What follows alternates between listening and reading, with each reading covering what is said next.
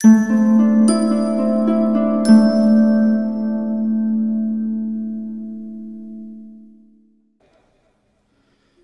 ਸਾਖੀ ਮੈਂ ਤੁਹਾਡੇ ਨਾਲ ਆਮ ਕਰਕੇ ਸ਼ੇਅਰ ਕਰਦਾ ਨਾ, ਗੁਰੂ ਨਾਨਕ ਸਾਹਿਬ ਸੱਚੇ ਪਾਤਸ਼ਾਹ ਦੇ ਇੱਕ ਸਿੱਖ ਦੀ ਸਾਖੀ ਹੈ। ਬੜਾ ਹੀ ਗਰੀਬ ਸਿੱਖ ਸੀ ਉਹ।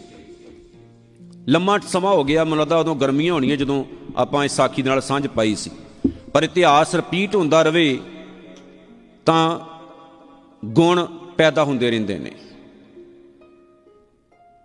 ਉਹ ਗੁਰਸਿੱਖ ਦੇ ਘਰ ਵਿੱਚ ਬੱਚਾ ਕੋਈ ਨਹੀਂ ਹੈ।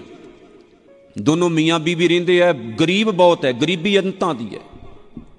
ਔਰ ਗਰੀਬੀ ਐਸੀ ਹੈ ਕਿ ਸਵੇਰ ਨੂੰ ਜਦੋਂ ਉਹ ਜਾਂਦਾ ਹੈ, ਸ਼ਾਮ ਨੂੰ ਕਮਾ ਕੇ ਜੋ ਕੁਝ ਲੈ ਕੇ ਆਉਂਦਾ ਹੈ, ਉਹਦੀ ਵਾਈਫ ਤਿਆਰ ਕਰਦੀ ਹੈ ਤੇ ਖਾਣਾ ਉਹ ਦੋਨੋਂ ਜਾਣੇ ਖਾ ਲੈਂਦੇ ਨੇ। ਇੱਕ ਦਿਨ ਉਹਨਾਂ ਦਾ ਦਰਵਾਜ਼ਾ ਕਿਸੇ ਨੇ ਖੜਕਾਇਆ, ਸ਼ਾਮ ਦਾ ਸਮਾਂ ਸੀ, ਰੋਟੀ ਜੇ ਬਣਾਈ ਸੀ, ਖਾਣ ਦਾ ਟਾਈਮ ਸੀ। ਦਰਵਾਜ਼ਾ ਕਿਸੇ ਨੇ ਖੜਕਾਇਆ, ਦਰਵਾਜ਼ਾ ਖੋਲ, ਖੋਲਣ ਦੇ ਲਈ ਗੁਰਮੁਖ ਜਦੋਂ ਬਾਹਰ ਗਿਆ, ਉਹਨੇ ਵੇਖਿਆ ਇੱਕ ਨਾ ਬੜਾ ਕੋਈ ਗਰੀਬ ਜਿਹਾ ਬੰਦਾ, ਸਾਥੋਂ ਵੀ ਮਾੜੀ ਹਾਲਤ ਦਾ ਬੰਦਾ, ਕੋਈ ਰਾਹਗੀਰ ਹੈ, ਉਹ ਰੁਕਿਆ ਆ ਉਸ ਗੁਰਸਿੱਖ ਨੇ, ਕਿਉਂਕਿ ਆਮ ਉਦੋਂ ਸਤ ਕਰਤਾਰ ਕਹਿੰਦੇ ਹੁੰਦੇ ਸੀ, ਸਤ ਸ਼੍ਰੀ ਅਕਾਲ ਨਹੀਂ ਸੀ ਕਹਿੰਦੇ, ਇਹ ਤਾਂ ਬਾਅਦ ਵਿੱਚ ਸ਼ੁਰੂ ਹੋਇਆ। ਸਤ ਕਰਤਾਰ ਹੀ ਸ਼ਬਦ ਉਦੋਂ ਚੱਲਦਾ ਹੁੰਦਾ ਸੀ। ਗੁਰੂ ਦੇ ਪਿਆਰੇ ਨੇ ਬੜੇ ਰਿਸਪੈਕਟ ਨਾਲ ਉਹਨੂੰ ਪੁੱਛਿਆ ਵੀ ਤੁਸੀਂ ਕੌਣ ਹੋ? ਕਿੱਥੋਂ ਆਏ? ਉਹ ਕਹਿੰਦਾ, ਮੈਂ ਬੜੀ ਦੂਰੋਂ ਆਇਆ। ਇਸ ਪਿੰਡ ਦੇ ਵਿੱਚ ਮੈਂ ਜਦੋਂ ਆਇਆ, ਕਈਆਂ ਦੇ ਦਰਵਾਜ਼ੇ ਖੜਕਾਏ। ਜਿੱਦੇ ਵੱਲ ਵੀ ਗਿਆ, ਉਹਨੇ ਤੇਰੇ ਘਰ ਨੂੰ ਤੋਰਿਆ। ਜਿੱਧਰ ਗਿਆ, ਤੇਰੇ ਘਰ ਨੂੰ ਤੋਰਿਆ। ਜਿਵੇਂ ਬਾਬਾ ਬੁੱਲਾ ਸ਼ਾਹ, ਉਹਨਾਂ ਦੀ ਇੱਕ ਜੀਵਨ ਦੀ ਗੱਲ ਮੈਂ ਸਾਂਝੀ ਕਰਦਾ ਹੁੰਨਾ। ਉਹਨਾਂ ਨੇ ਲਿਖਿਆ ਖੁਦ ਆਪਣੀ ਰਚਨਾ ਦੇ ਵਿੱਚ, ਇੱਟ ਖੜੱਕਾ ਦੁੱਕੜ ਵੱਜੇ ਨਾਲੇ ਤੱਪੇ ਚੁੱਲਾ ਇੰਨੀ ਗੱਲ ਨਹੀਂ ਰੱਬ ਵੀ ਰਾਜੀ, ਨਾਲੇ ਰਾਜੀ ਬੁੱਲਾ। ਭੁੱਖ ਬੜੀ ਲੱਗੀ ਸੀ। ਮਸਜਿਦ ਵਿੱਚ ਗਏ, ਮੰਦਰ ਵਿੱਚ ਗਏ, ਸਾਰਿਆਂ ਨੇ ਕਿਹਾ ਵੀ ਸਾਥੋਂ ਤਾਂ ਆਪ ਖਾਣ ਨੂੰ ਨਹੀਂ ਤੈਨੂੰ ਕਿੱਥੋਂ ਖਵਾਵਾਂਗੇ? ਵਿਚਾਰੇ ਅੱਕ ਥੱਕ ਕੇ ਗੁਰੂ ਸਾਹਿਬ ਦੇ ਸਮਕਾਲੀ ਹੋਏ ਗੁਰੂ ਕਲਗੀਧਰ ਦੇ। ਉਹ ਇੱਕ ਗੁਰੂ ਘਰ ਵਿੱਚ ਚਲੇ ਗਏ। ਉੱਥੇ ਜਾ ਕੇ ਉਹਨੇ ਕੀ ਵੇਖਿਆ ਕਿ ਬਿਲਡਿੰਗਾਂ ਬਣ ਰਹੀਆਂ ਨੇ, ਲੰਗਰ ਚੱਲ ਰਿਹਾ ਹੈ, ਇੱਕ ਪਾਸੇ ਕੀਰਤਨ ਹੋ ਰਿਹਾ। ਇੱਟ ਖੜਕਾ ਪਾ ਬਿਲਡਿੰਗਾਂ ਦਾ ਕੰਮ ਚੱਲ ਰਿਹਾ। ਦੁੱਕੜ ਵੱਜੇ, ਦੁੱਕੜ ਦਾ ਮਤਲਬ ਤਬਲਾ, ਕੀਰਤਨ ਹੋ ਰਿਹਾ ਉੱਥੇ।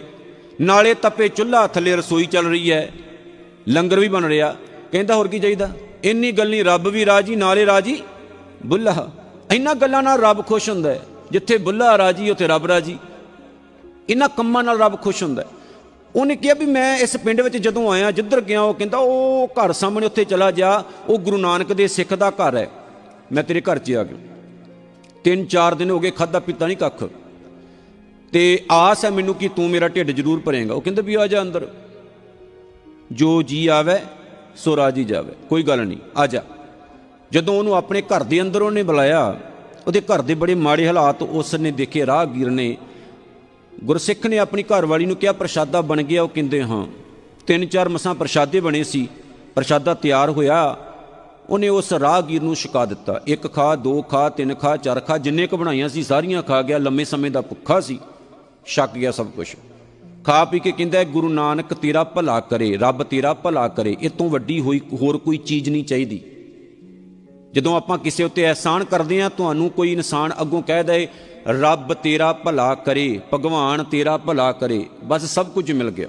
ਇਹ ਤੋਂ ਵੱਡੀ ਹੋਰ ਕੋਈ ਚੀਜ਼ ਨਹੀਂ ਹੈ ਦੁਨੀਆ ਦੇ ਵਿੱਚ। ਉਹ ਕਹਿੰਦੇ ਰੱਬ ਤੇਰਾ ਭਲਾ ਕਰੇ, ਤੂੰ ਮੈਨੂੰ ਰਜਾਇਆ ਮੇਰੀ ਭੁੱਖ ਦੂਰ ਕੀਤੀ ਹੈ। ਇਹ ਤੋਂ ਵੱਡੀ ਕੋਈ ਨਹੀਂ ਦਾਤ। ਉਸ ਗੁਰਸਿੱਖ ਨੇ ਹੱਥ ਦੋਨੋਂ ਜੋੜੇ ਸ਼ੁਕਰਾਨਾ ਕੀਤਾ।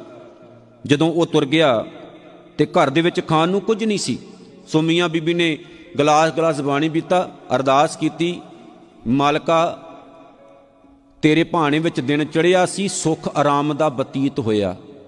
ਰਾਤ ਪਈ ਆਪਣੇ ਭਾਣੇ ਵਿੱਚ, ਬਤੀਤ ਕਰਵਾ ਲਵੀਂ। ਇਹਨੂੰ ਸ਼ੁਕਰਾਨਾ ਕਹਿੰਦੇ ਐ, ਇਹਨੂੰ ਸਮਰਪਣ ਕਹਿੰਦੇ ਐ।